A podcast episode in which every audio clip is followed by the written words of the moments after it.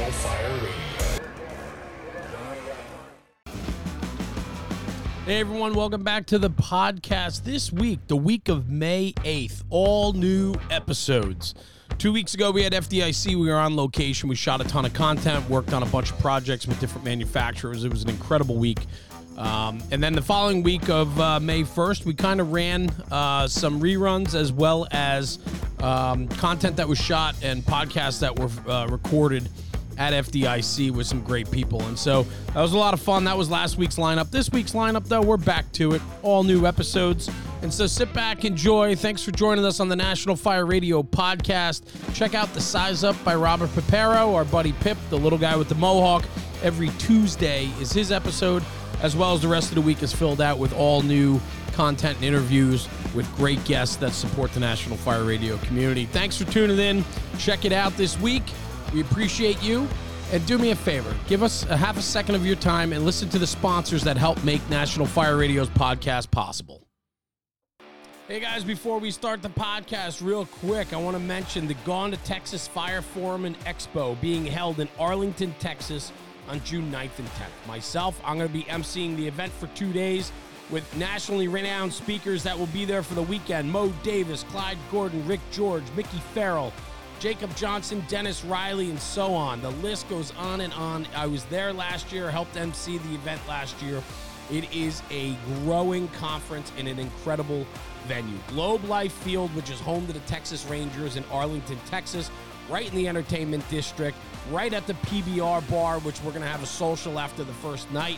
I'm telling you right now, there's no other venue like this. The room actually overlooks the field. You get to walk the stadium. It is such a cool venue. Arlington, Texas, June 9th and 10th. Check them out. Go on to TexasFireForum.com or go to Facebook and look them up there too. Go on to Texas Fire Forum where you can buy your tickets, get great hotel rates. And if anybody's asking you where you're going this summer, you tell them, Gone to Texas.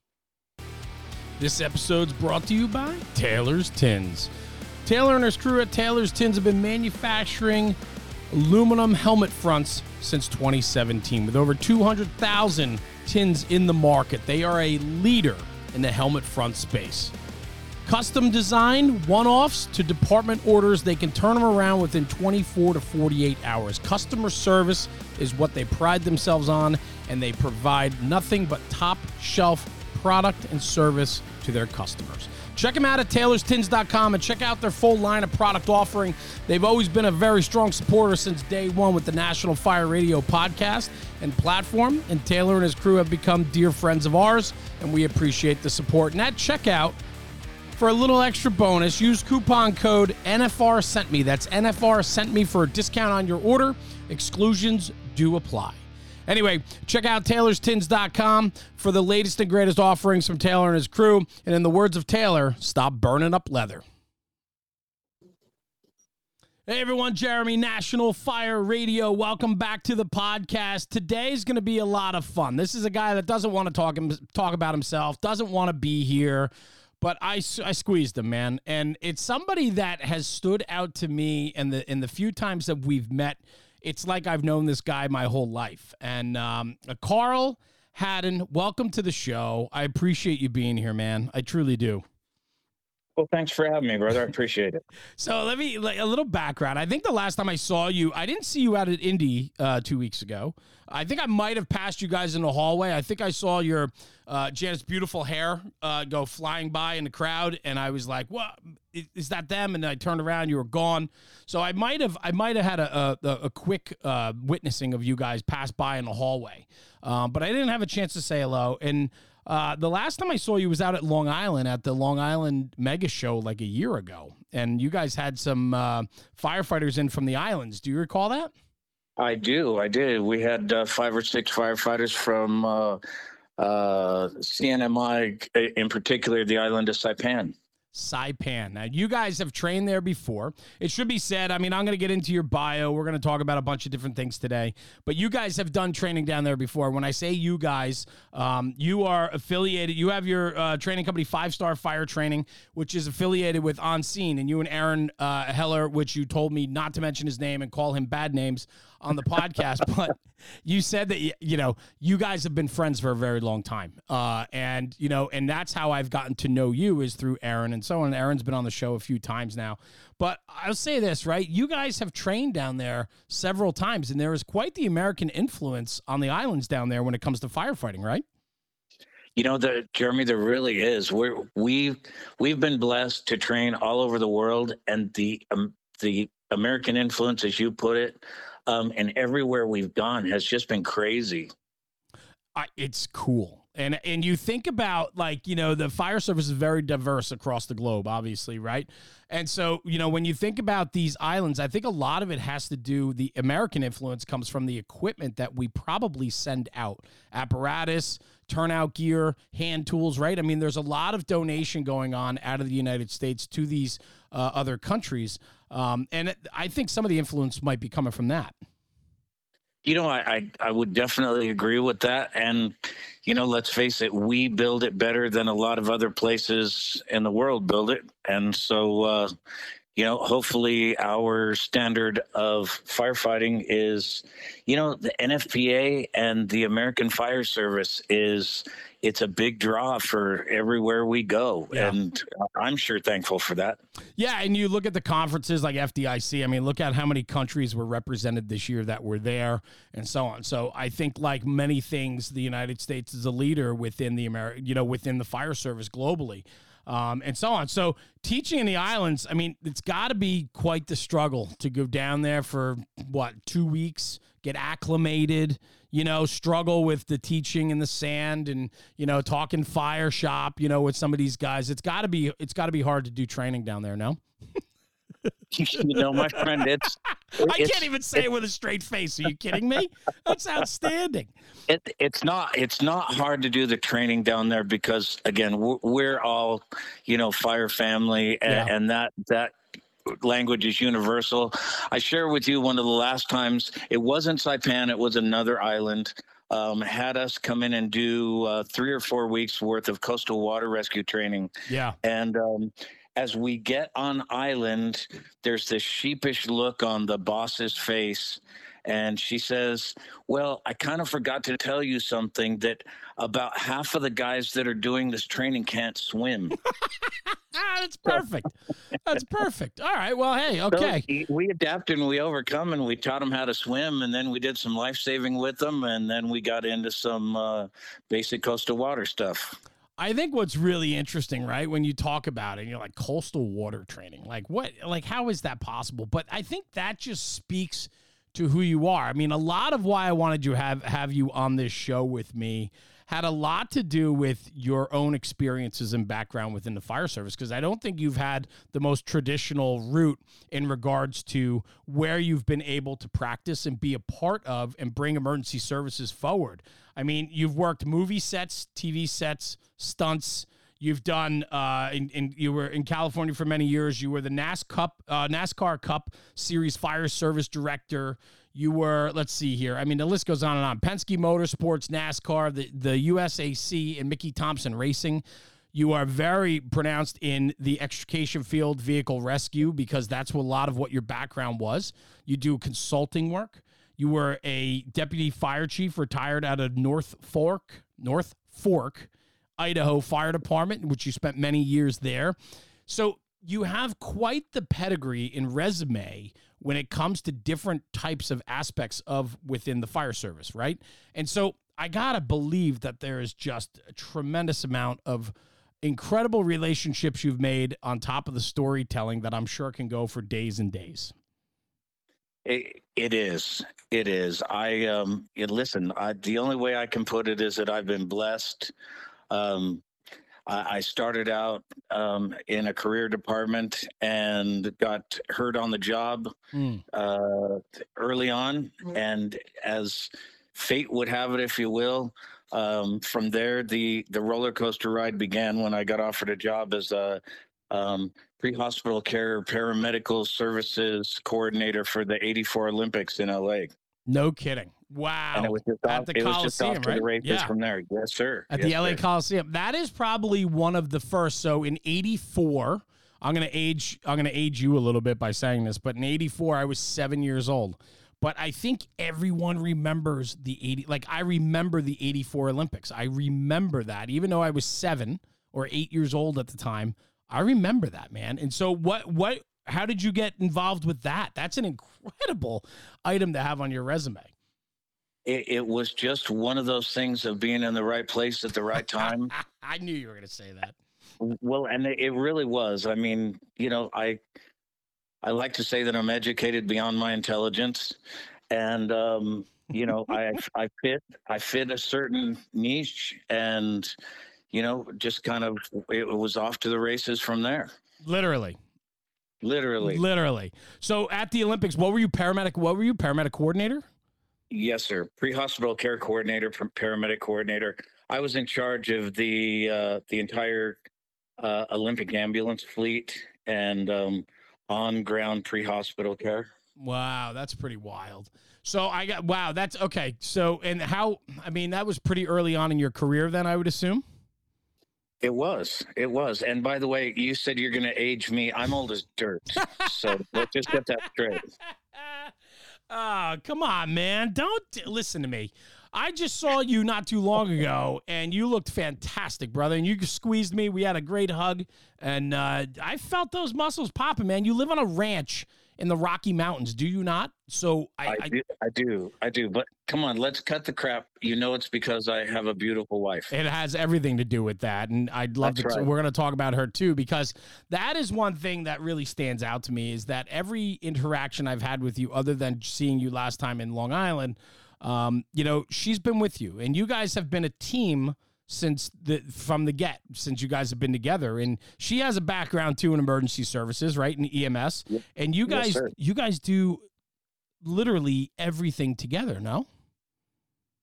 You know what? Like I may have shared with you, we've lived together, worked together, and loved together for just about every day for the last 32 years. So.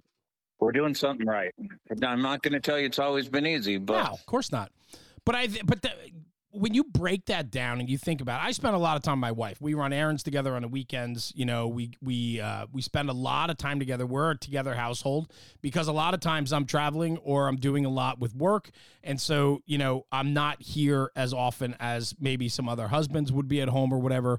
But I look at it this way. It's the quality time you spend while you're home. I mean, a lot of people work a 9-to-5 or they work shift work. And when they come home, they're in their phones or they're preoccupied or they have other things. And they're not spending the time with their family that, you know, so regardless of how much time you're in or out, as long as you're spending that quality time, that's what matters. And you guys do that.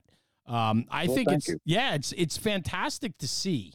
I was sharing that story with you a little ways before we hit the record button. When I first met you guys was at Burning in the Bayou years ago in Louisiana, and I ducked into the communications trailer. And I think at the time you and Janet were running like the actual, it was a live burn within a hospital facility, right? An abandoned hospital facility down in Fontainebleau, Louisiana, I think, right?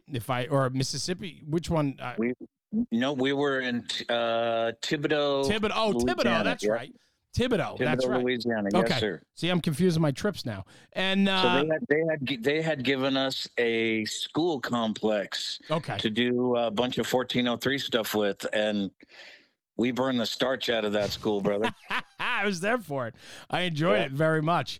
Oh, and Jeremy, I'm sorry. Yeah. Maybe that was the second one. You were with the at the burn at the hospital that they gave us. Yes. That was also Thibodaux. So I'm not completely losing my mind then. I was close. Nope. Okay. Nope. Okay. So but the whole point of that was that's where I met you guys and the two of you, and I watched you two work together, and it was like a synced choreography of two dancers, if you will. And as cheesy or weird as that sound, it really was from me as a stranger getting to know you guys through a conversation. You guys were very well paired in playing off of each other and almost finishing each other's sentences, and it was a lot of fun to watch because you don't see a lot of husband and wife teams like that. You know, I say team because that's what you guys truly are. And I saw that firsthand. And I was really struck by that. And, you know, I think many people need to aspire to be like you guys in regards to relationships. And like you said, not everything is bliss, man. I get that, right? I mean, you guys live outside of town. You're in an isolated place that I want to visit one day. I cannot wait to get there. And I know you told me from day one, come visit, and I will take you up on that. because it's well, such. I hope everybody heard that, brother, because you said it. I'm doing it. I'm telling you. I've told my wife about it. I said I would love to go and see this lifestyle, because I think if you want to talk about reset, you want to talk about dialing in, I think that's why you guys are so focused on one another, is because that's what you have there. With isolation comes appreciation for things that are in front of you, right? Sure. Well, a lot of people say, what was it like having your time in the sun? I mean, the spotlight with the other stuff that we did, the NASCAR and the motion picture television stuff. I understand that other people look for those times in their lives. We fell into it, and it got to a point in California where we finally had to say, I think it's time to get out of the crazy. And so 21 years ago, we moved here to the ranch in Idaho. And I love that. And I'd love to break that down just a little bit. So you guys are in Southern California. At that point, you're working a couple different avenues, right? So we hit the Olympics. From the Olympics, what was the next step for you after the Olympics?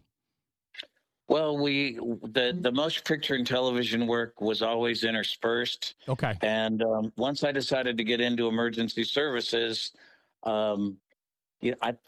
truthfully, my degree is in biomedical science, and I thought I was going to be a doctor, and I had a couple doctor friends that said, dude, we know you. There's not a snowball's chance in hell you're going to be a doctor.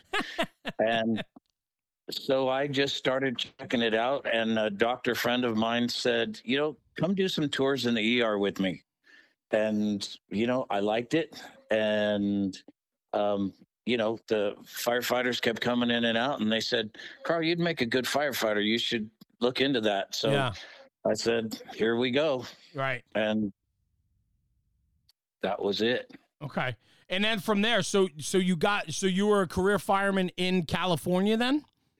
Yes, sir. Okay. And then Blondie and I also, it was one of those things where after the Olympics, it was another fall into a right place at the right time thing. I had an opportunity to buy an existing ambulance service that catered specifically to the event industry, concerts, motion picture, television, racing, that kind of stuff. And that was where I really got my start in the motorsports stuff. And then it just furthered with the concerts, TVs. We worked for, oh my gosh, anybody that is even remotely enough to my age or even my eldest kid's age. We worked for every band and whatever that was on tour through. Is that right? The West Coast, yeah. Oh, that's cool. So all right, I have to ask then, right, with all of that, right? So, I mean, so what you're telling me is if you want to get into fame and you want to get into concert venues and race cars and all of that, buy an ambulance company. Got it. Okay. I'll make sure that, Yeah. Did I mention we don't have that company anymore? Yeah, well, yeah, there you go, right? Natural progression. But it was 23 years, man. It was a 23-year long ride that I don't regret a single second of. What an incredible... what incredible opportunities. You got to share at least one or two stories that happened or something funny, an interaction. There's got to be one or two standout events that happened over your career during those times that you're like, man, that was hilarious. Something with Ozzy Osbourne or something crazy. What do you got? Come on, give me something. Well, the Ozzy thing I may have shared with you. I share with friends, not a lot of other people. Ozzy, we worked for Ozzy a lot. I didn't even know that. I swear to God, I just pulled that out of my ass. I had no idea. Really? Yeah, I'm telling you. Maybe Aaron or somebody had shared with you. No, I had no idea. Go. That's hilarious. Okay. Go ahead. I'm not putting you on the spot. If this is something you don't want to talk about, we can go somewhere else. All right. It's all good. Not a lot of people know that Ozzy and Sharon have been nothing but fantastic to both Janet and I for decades. Okay. And cool. Ozzy has pretty serious stage fright, and he needs some medical attention before he goes on stage. Right. And it got to the point where we would walk into Ozzy's dressing room and he would take a vitamin shot, for example. Right. And we'd walk into Ozzy's dressing room and without saying anything, he'd just drop his drawers for his shot. The best part of the Ozzy story is that, and I don't know why, because my wife is a wonderful human, as you well know, Sharon Osbourne took a shine to me. And when we would do Ozfest and stuff, it didn't matter how hard my beautiful bride was working. Sharon would look and say, "Where's Carl?" I love it. And it was always... That was always a treat because you never quite knew what was going to happen on stage or off stage. Sure. With Ozzy, the one that sticks out for me with my bride was we were backstage. It was the Eagles tour we were doing, and Don Henley is sitting backstage out on the lawn in a lawn chair, sitting in the sun and just soaking it up, and Blondie and I walk by, and he looks at my wife, obviously doesn't know she's my wife, and says, "Hey, what are you doing?" And my wife looks at him, and I realized a little too late that she had no idea who he was. She says, "Well, some of us have to work for a living."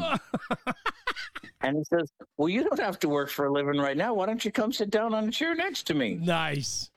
And it was only when we got around the corner, I said, "Do you have any idea who that is?" Nope. She said, "No, some dude on a lounge chair just taking a break." I said, "That dude's Don Henley." Yeah. That's cool. I mean, and I'm sure the stories just go on. And you know what's fun about that though for you two is that you lived it together, right? So you guys have those and made those memories together, and it's not you on the road coming home after a long trip and trying to relay those stories to try to get a laugh, or you guys have that together. I absolutely love that about you two. I think it's fantastic. I really do. Well, thanks. I do too, my brother. And you know what? If we hadn't shared it together, neither one of us would believe it from the other. So it's a good thing it happened together. Exactly, man. Memories. That's what it's all about. And so from there, 23 years with that ambulance company doing these events, you found your way to NASCAR as well though, right? Because I have to think that that's a pretty prestigious spot, right? The fire safety director for NASCAR, the Cup Series, right? It was. And again, it was by accident, Jeremy. I've been in the racing scene in Southern California for a lot of years. And when we call him Uncle Roger came to California Speedway and they were building it, the guy that he had tagged to be the fire safety director would call me almost daily to ask me questions about how things worked in Southern California and whatnot. And so I would tell him, long story short, one day Roger figured out that this guy was calling me every time he'd ask him a question. And so out of the blue, I got a call from Mr. Penske, and he said, or his office said that Mr. Penske would like to have a meeting with you. And I thought, oh my God, what did I do? And I literally, Jeremy, I walked in, nervous as all get out, and shook his hand, and he looks at me and he says, "I understand you're my new fire safety director." Oh, I love that. That's cool. I said, "Sir," and he said, "Do you not want it?" And I stammered, and he says, "Okay, I'll take that as a yes." Wow. And yeah, I want it. And that was it. Were you a race fan? Like, did you grow up with it? Was it something that was important to you just as a hobby before you got into it? Or is it something you learned to and you fell in love with through the process? You know what? Horsepower is a drug, but I didn't have it before I started working in it. Yeah. People would say to me for the last 30 years, "What do you do in racing?" I say, as long as they turn left, nothing. That's very true. Absolutely. That's wild though, right? So you traveled with them, right? Because the Cup Series travels all over the country, right? So they do. And I did do a bunch of traveling, but I just to make it clear, and because I'm weird like that, I wasn't the fire safety director. I was a fire safety director because it's too much work for all of the however many weekends a year. Yeah. But I had 200 plus that worked for me directly based out of California Speedway. Wow. That's a massive undertaking. It was interesting. Yeah. It was interesting. I bet. 200 firefighters from all different departments and walks of life. And yep. Yeah, I've met guys that do it like per diem, right? So when the race comes to the Poconos or something in Pennsylvania, they have guys that I guess travel with the circuit, but then they bring in people locally that are trained as well, right? To like supplement the staff. Yeah. So, I mean, it's a really interesting setup. We had an opportunity to witness it. We didn't capitalize on it, but we're going to. We know a couple people that are involved at that level. And so I'd love to capture it because to me, it's very interesting. I love the different aspects. And that's why I really wanted to chat with you. As much as I adore you and Janet, I think, you know, for me, it's important to talk about the different parts of this job. And, you know, you've had a very colorful past with the different positions and places that you fell into, quote unquote, right? But I'm also a firm believer, too, that you make your own luck, right? And you make your own ability to fall into jobs like this. And I think that just follows you, right? I mean, you work hard, Carl. You always have, I'm sure. I know your wife does. I've seen her behind the radios at the desk coordinating and you know, taking charge, and it was fun to watch. But you guys have always worked hard, and you work together, no? We have. You know, the fools, and I'm sure or hope that you've had some fools people on. Absolutely. You know, one of their mottos is DTRT, and it's do the right thing, and that's all I got, brother. That's, you know, you got to do the right thing and keep on doing the right thing. Where does that come from? Like, where did you, why is that so ingrained in you? Like, was that a childhood thing? Were you raised that way? You know, did you learn it along the way? I was raised, my dad was a good old Texan boy, and my mom was from New York City. Mm. And my dad says, you know what? Forget about your signature. If it's not as good as your handshake, you're nothing. Wow. I like that a lot. And I've lived that way. And I understand that the world has changed, but I don't believe the principle has to change. Forget about your signature. What was that saying? I want to write that down. No, he said, you know, I understand you have to sign documents, but if your signature is not as good as, or not worth as much as your handshake is, then you're not worth anything. That's good. That's really good. I like that. It means the world to me because I am a handshake guy. And when I do business dealings with big companies, I mean, you know, I work with some of the biggest manufacturers in the fire service.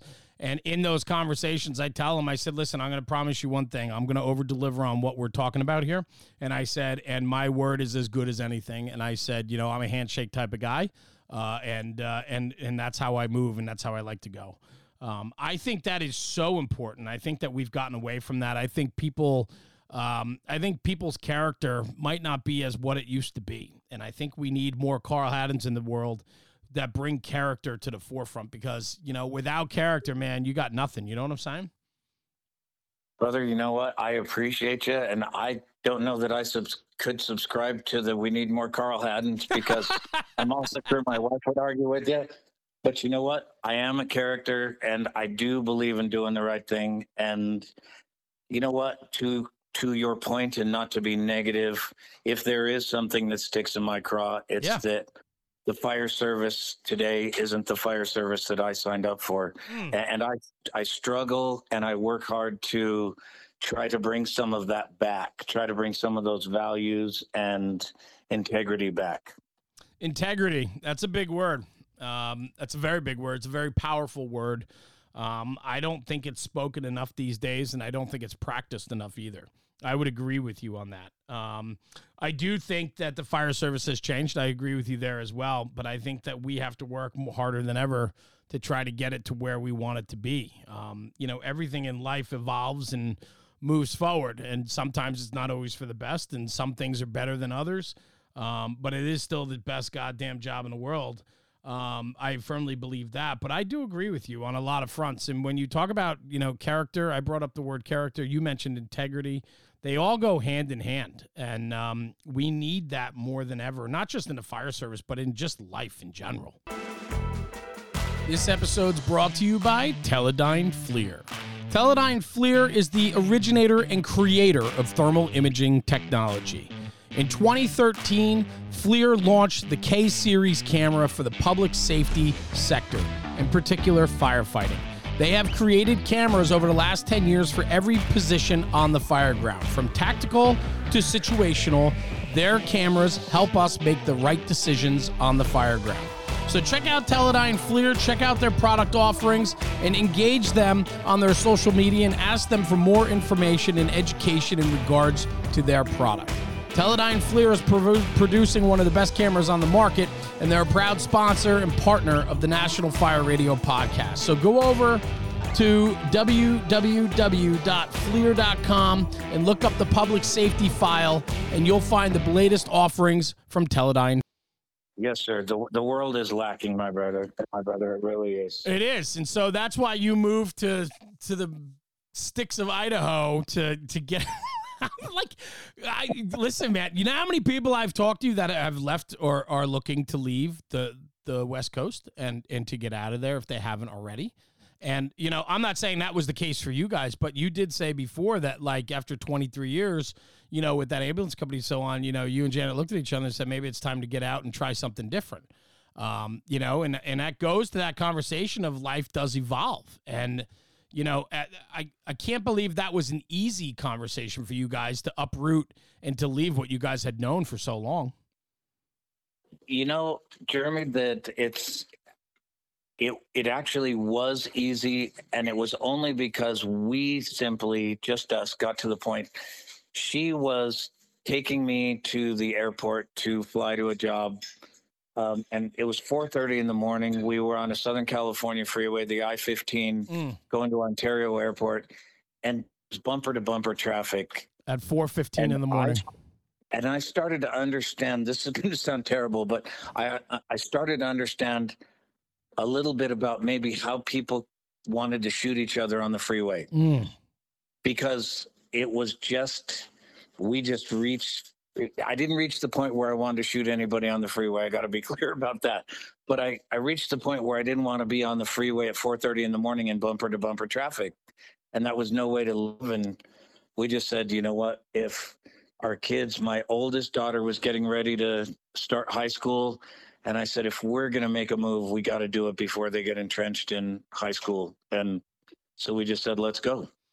You know, I'm loving that story. And I am envious of you in many ways because, you know, one, the fact that you remember the exact moment where you were like, okay, this is the moment, right? Like, this is the one that, okay, we got to do something here. I had a moment like that about a year ago.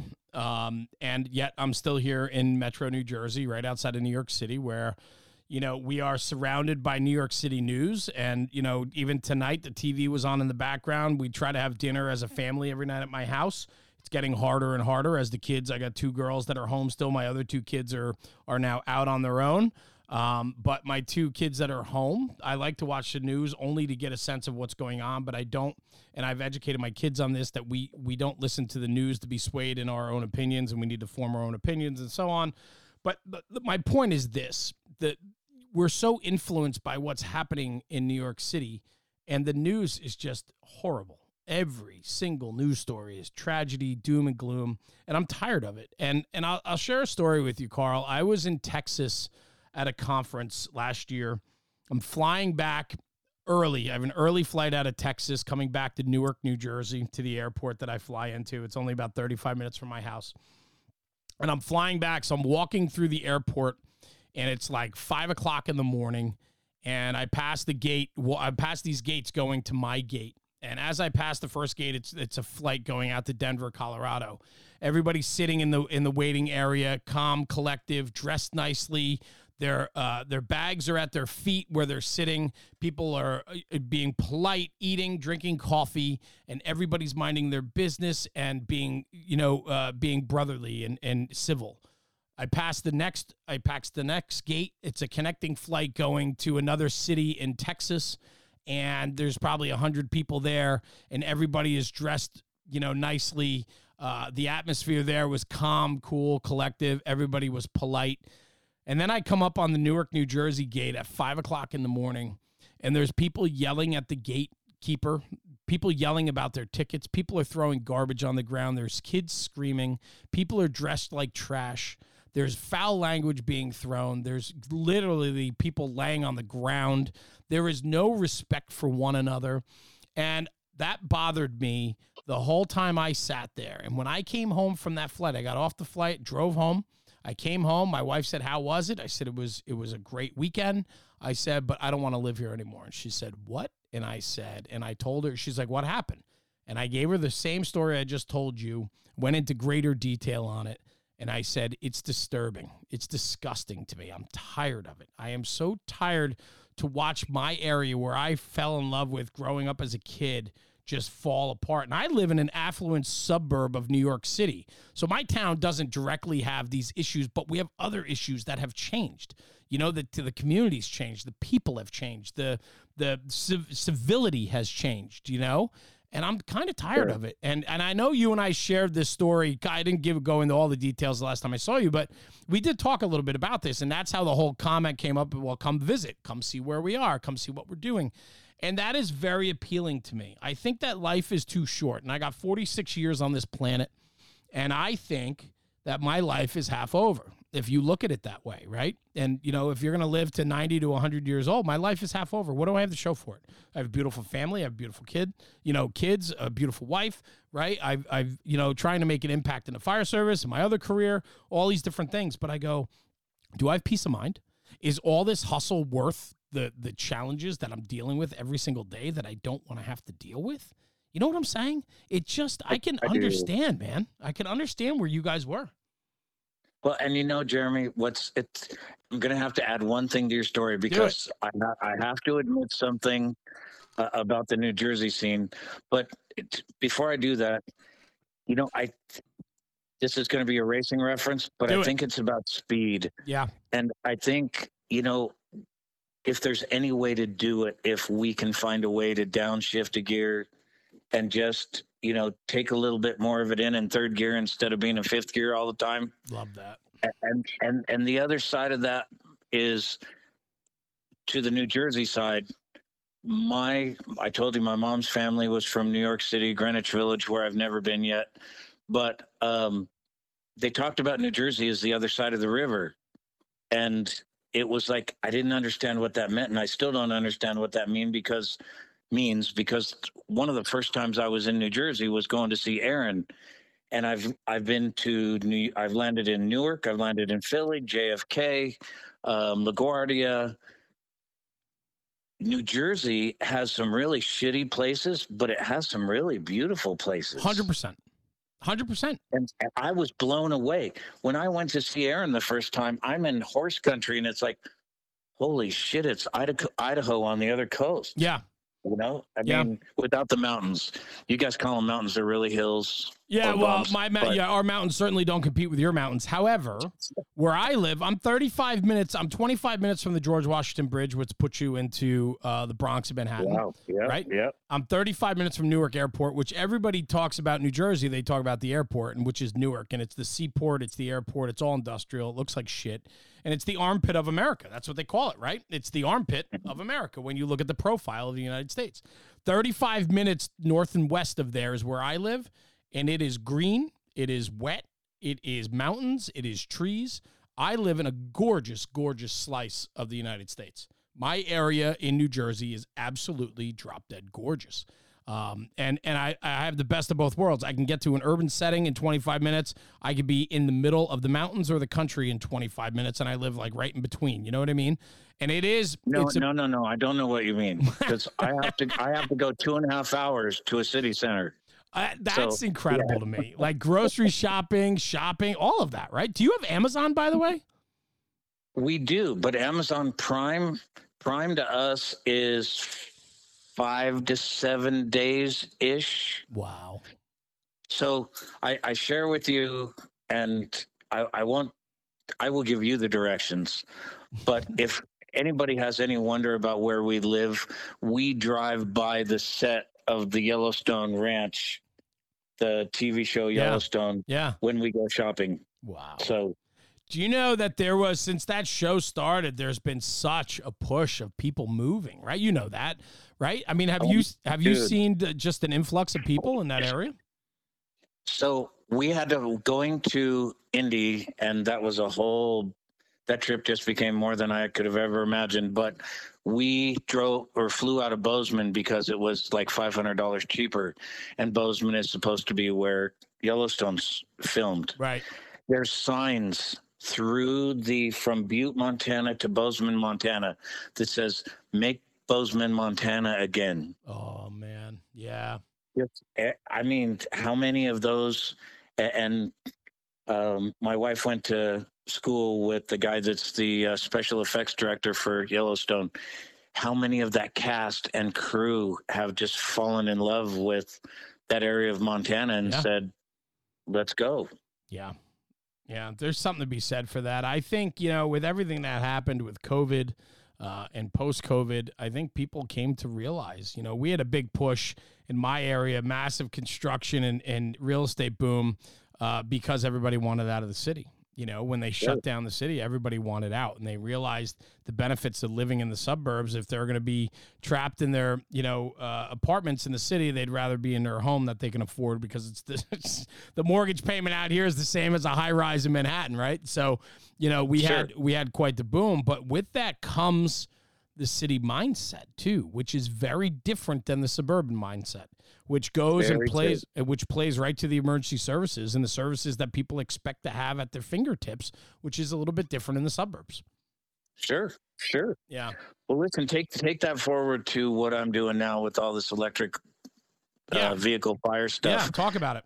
My brother, we're not ready. We're not ready for it. We're, and I mean, from charging stations to, you know, infrastructure, I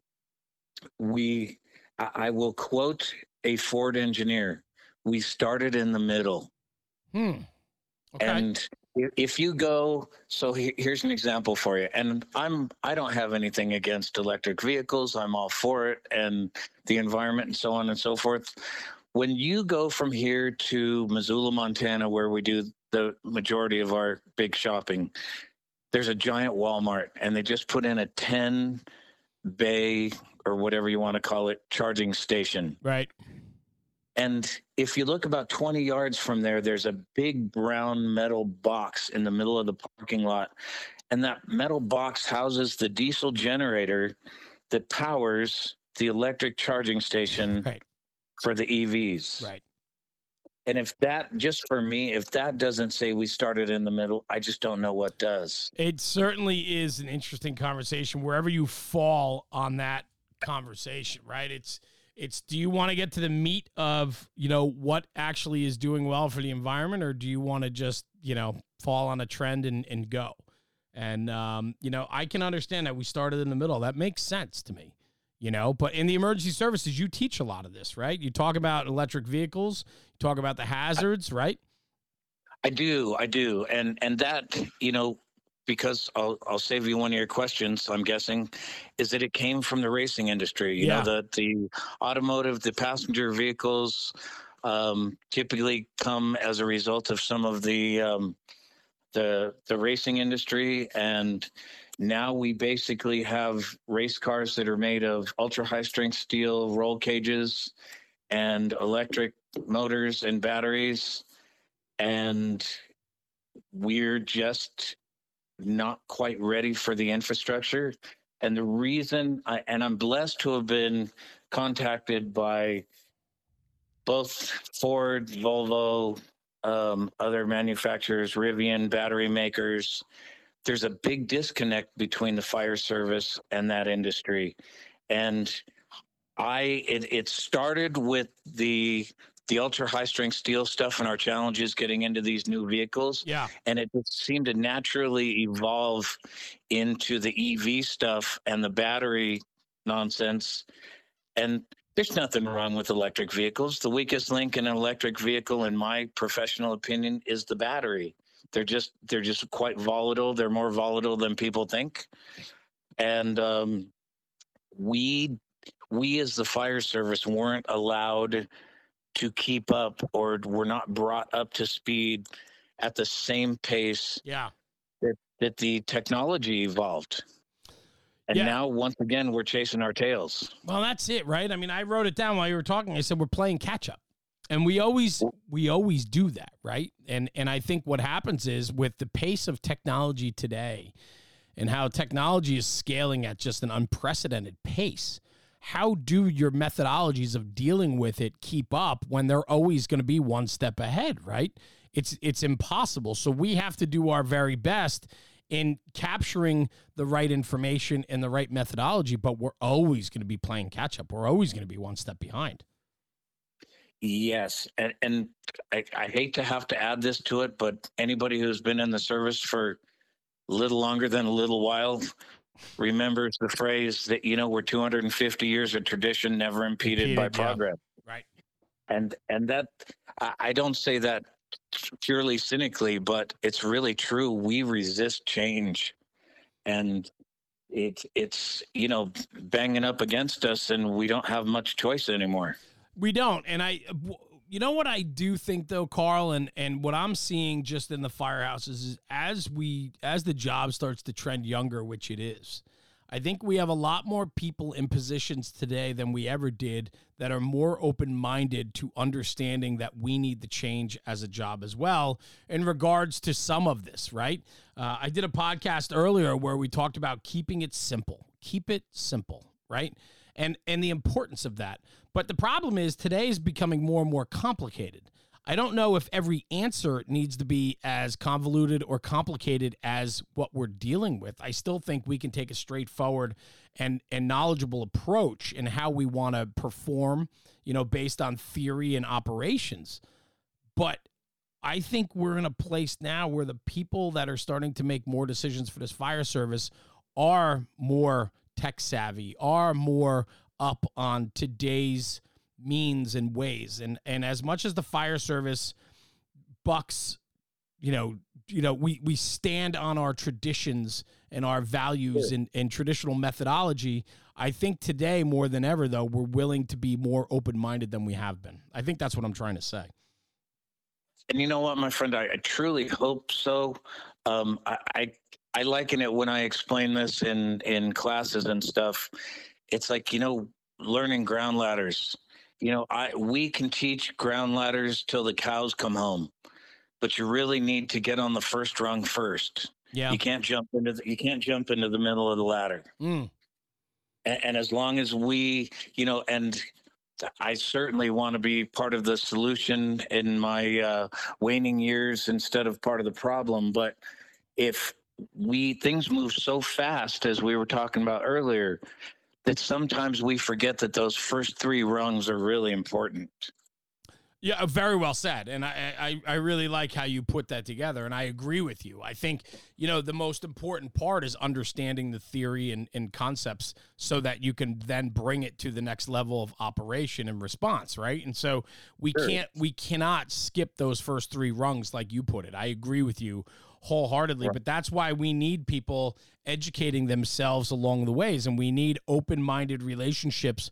And instead of demonizing the technology that's coming out, we need to accept it, understand it's here to stay. We're never going to go backwards, man. We're not going back to horses. You know what I mean? Like we're not going back to horses. We're, you know, it's only progressing forward. We're never going to take a step back. We're always going to step forward. And so we, as the fire service and emergency services, have to respond to that in a way that believes that whatever we do is going to protect today and also looks for tomorrow. I think it's super important. And whether we're teaching or sharing or whatever, we just got to keep in mind to do it for the right reason. Wholeheartedly. And for me, that reason is everything why I do this, right? It's to pay it forward. It's to put our stamp on it and hopefully make this job a little bit better than we found it. And as cliche as that sounds, you know, I always say National Fire Radio is a selfish endeavor for me because I get to talk with my friends and meet new friends, and I get to do this, right? Tonight, you and I, we've been together for almost an hour now chatting, and it's just a lot of fun, and I get to do that. And for me, it's rewarding for me to have those relationships in my life. I need that. That's the selfish ploy for me. But I also have recognized over the last few years that people will get a lot of something out of these conversations. And people are always looking for ideas, guidance, you know, somebody that's dealing with something similar, you know, and so on. So I recognize that a lot of these conversations can be important to other people. And so, you know, for me, that's my part, right? It's like you educating yourself and still being a student of the game 40 years later, still being entrenched in the industry and understanding what's happening, working with the auto, working with Volvo and Ford and, you know, doing all those things and pushing it forward because we need people to progress this job forward. Sure. Well, and listen, on the selfish side, Jeremy, as you just said, I got kids, I got grandkids. Yeah. That are going to be driving, and you know, we used to joke, you know, when my kids were learning to drive, there was a saying in the racing industry that the announcers always used to say, "Ladies and gentlemen, keep your kids away from the wall." Well, that's how we felt when our kids were starting to drive, and now our grandkids are starting to drive. And you know, whether it's the kids in the car or the forgive the phrase, the kids in the fire service, you know, we want them to be equally as equipped and knowledgeable and, you know, ready to do what they got to do and react the way they need to. Yeah.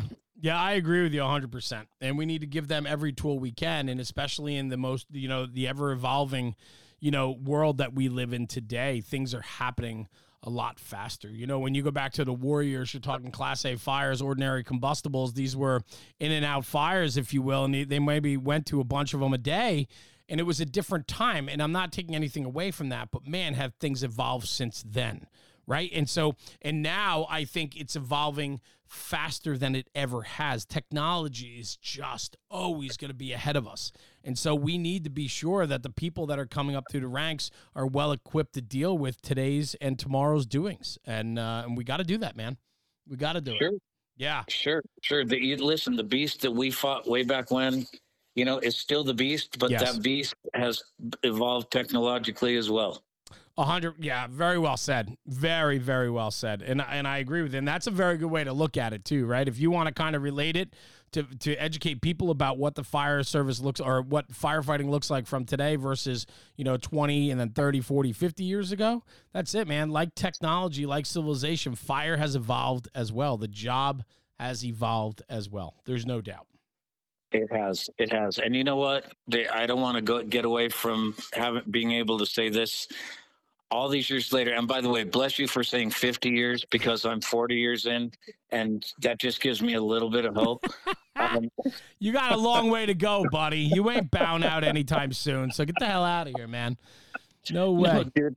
But you know what? Regardless, I hope for every younger person in the service can say 40 years in, it still beats a real job. I love that. I love it. I mean, and I believe that with all my heart. That's what keeps me going. Talk to me about how important the relationships are that you've created over these years. I know you have such a strong friend network. And just, you know, I always impress upon people that listen to this podcast. I challenge people to get out and meet people and network and find people. And I think now more than ever through technology, people can find other like-minded people across the world. Talk to me about how important relationships are to you and what they've done for you in your career. They're everything, Jeremy. Yeah. They're absolutely everything. And you know what? Something that I've learned, as wonderful as all the technology is, and I hate to admit this, brother, but you know what? When I was young, when we called somebody and they were on the phone, we got a busy signal. Yeah. You know, and so those relationships, keep those relationships, foster those relationships. They're everything, and they mean everything. And just because we're old or just because we're young doesn't mean that we don't have something to offer. And don't stop learning, because every one of those relationships are we hope that we give and we take from those relationships, right? 100%. I mean, they fuel me every single day. Like this conversation with you has just, it's the icing on the cake of today for me. I've spoken, this is my fourth episode that I've done today. You know, and for me, wow, like I get to have these conversations with amazing people like you. I feel so much closer to you today than I did yesterday, only because we got to spend more time together today and really break it down a little bit. And, you know, for me, that's everything. Relationships are just so important. And in fact, I can honestly say that I'm a better person today because of National Fire Radio and the podcast, because guys like you, I admire to be like, and I mean that in a nice way. Don't get weird, Carl, but I mean that in a way that I want to surround myself with really good people that appreciate other people and appreciate the job. And so I hold myself to a much higher standard than I used to, because if I'm going to run in these circles and I'm going to call guys like yourself my friend, then I got to make sure that my response, my activity, the way I put things out there, the way I handle myself, conduct myself, have to be representative of that. And I think when you doing the right thing, my friend, yeah, that's what it's about. Well, doing the right thing, DTRT, right? And that's it's really a nice way to bring it around. Yeah. And because I'm old, so I don't forget you, my friend. I shared with you before we started this. I've not done this before, and I've shied away from it. I did my first webcast week before FDIC for fire engineering, and I was scared to death. But you know what? It was the technology. And what I've learned from today is, I mean, you and I could have this same conversation bullshitting on my back deck watching the world go by. Which I hope we do. And, well, I'm going to hold you to it, and I hope everybody out there holds you to it, too. Yep. But, sorry. By the way, my wife just got my attention. There's like 30 or 40 elk coming down into the backyard. Oh, my God. Yeah, rub it in while I'm sitting here in New Jersey looking out and watching cars pass by my house. Yeah, thanks. Wait a minute. You guys don't have elk there or deer? No, I have tons of deer. I mean, I should say this. Where I live, I have more wildlife than you could possibly imagine. Every day it's fox. It's, you know, foxes. I have a pond in the backyard. We have tons of wildlife here. I have bear that come through on a regular occasion. Deer. I have like 20 or 30 deer every day come through. And it's sidebar. A lot of my friends that hunt, I don't hunt, but a lot of my friends that hunt sit in tree stands for weeks on end and can't find anything. And you could just sit in my backyard and you'll see 8-pointers and 10-pointers run through. It's absolutely hilarious. But anyway, what were you saying? You were asking me about stories. Yes. And this is very quick. The boys from On Scene know this quite well. Then I get shit for it all the time. I am not a hunter. I consider myself a meat gatherer. Nice. And I will shoot one elk a year. I don't do deer. But the reason they give me such hell is because I spot it from my hot tub. I love that. And the big joke is, hey, fat boy, did you have to put clothes on to shoot that elk? Yeah. And you know what the joke truly is the fact that they had asked that, because I know the answer is no, you did not have clothes on, and the fact you were able to do that. And that's why I am super jealous of what you have and what you're doing. And I'll be honest with you, I just can't understand why you left Southern California for that, man. It's just hard to believe. I know. Who'd have thunk it? What was I thinking, right? Carl Haddon, what a great conversation tonight, man. I appreciate you more than you'll ever know. And I hope your first podcast was not too challenging for you. My brother, if I ever get to do another one, I could only pray it was as easy as this one, because I was sweating this a little bit, and I appreciate you more. No, I'm serious. Listen, remember old as dirt? Dirt didn't do podcasts. Yeah, well, you know what? It's nice to bring you forward, and you know, and that's the beautiful thing about it. We talked about relationships, and you know, now more than ever with technology, we have the ability to make even stronger relationships. And so maybe not vilifying or you know, or casting a negative light on social media or technology, but it's also it's also done a lot for us too. And I'm so appreciative of that. Well, and my brother, I can't thank you enough for the opportunity to do this. It's a lot of fun. As my son would say, I hope I didn't suck or F it up. No, you were good, man. It was a great conversation, but I'm going to take you up on this. I know the invite's there, and I know that you're 100% serious, and I do want to get out that way because it's a part of the country that I've never been to.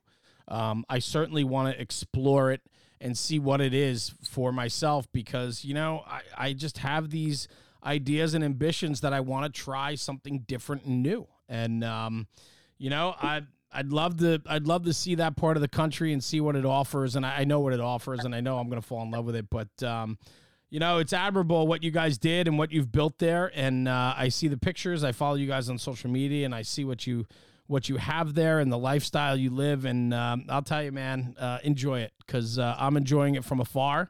And I will take you up on that cocktail on the back deck watching the elk come down the mountain any day. So... All right, my brother. Well, listen, I will share with you that Blondie just heard what you said, so I have a witness. There you go.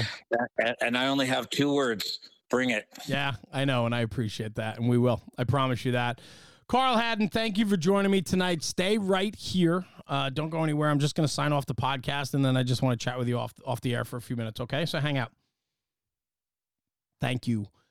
Everyone, thank you for tuning in for another episode of the National Fire Radio podcast. Carl Haddon, man, Idaho, lives in the mountains of Idaho. It doesn't get much better than that. What a fantastic conversation. A student of the game for many, many years, and still in love with the fire service more than ever, and pushing it and paying it forward. I absolutely love that. Do me a favor, take this conversation, take it back to the kitchen table and talk about it.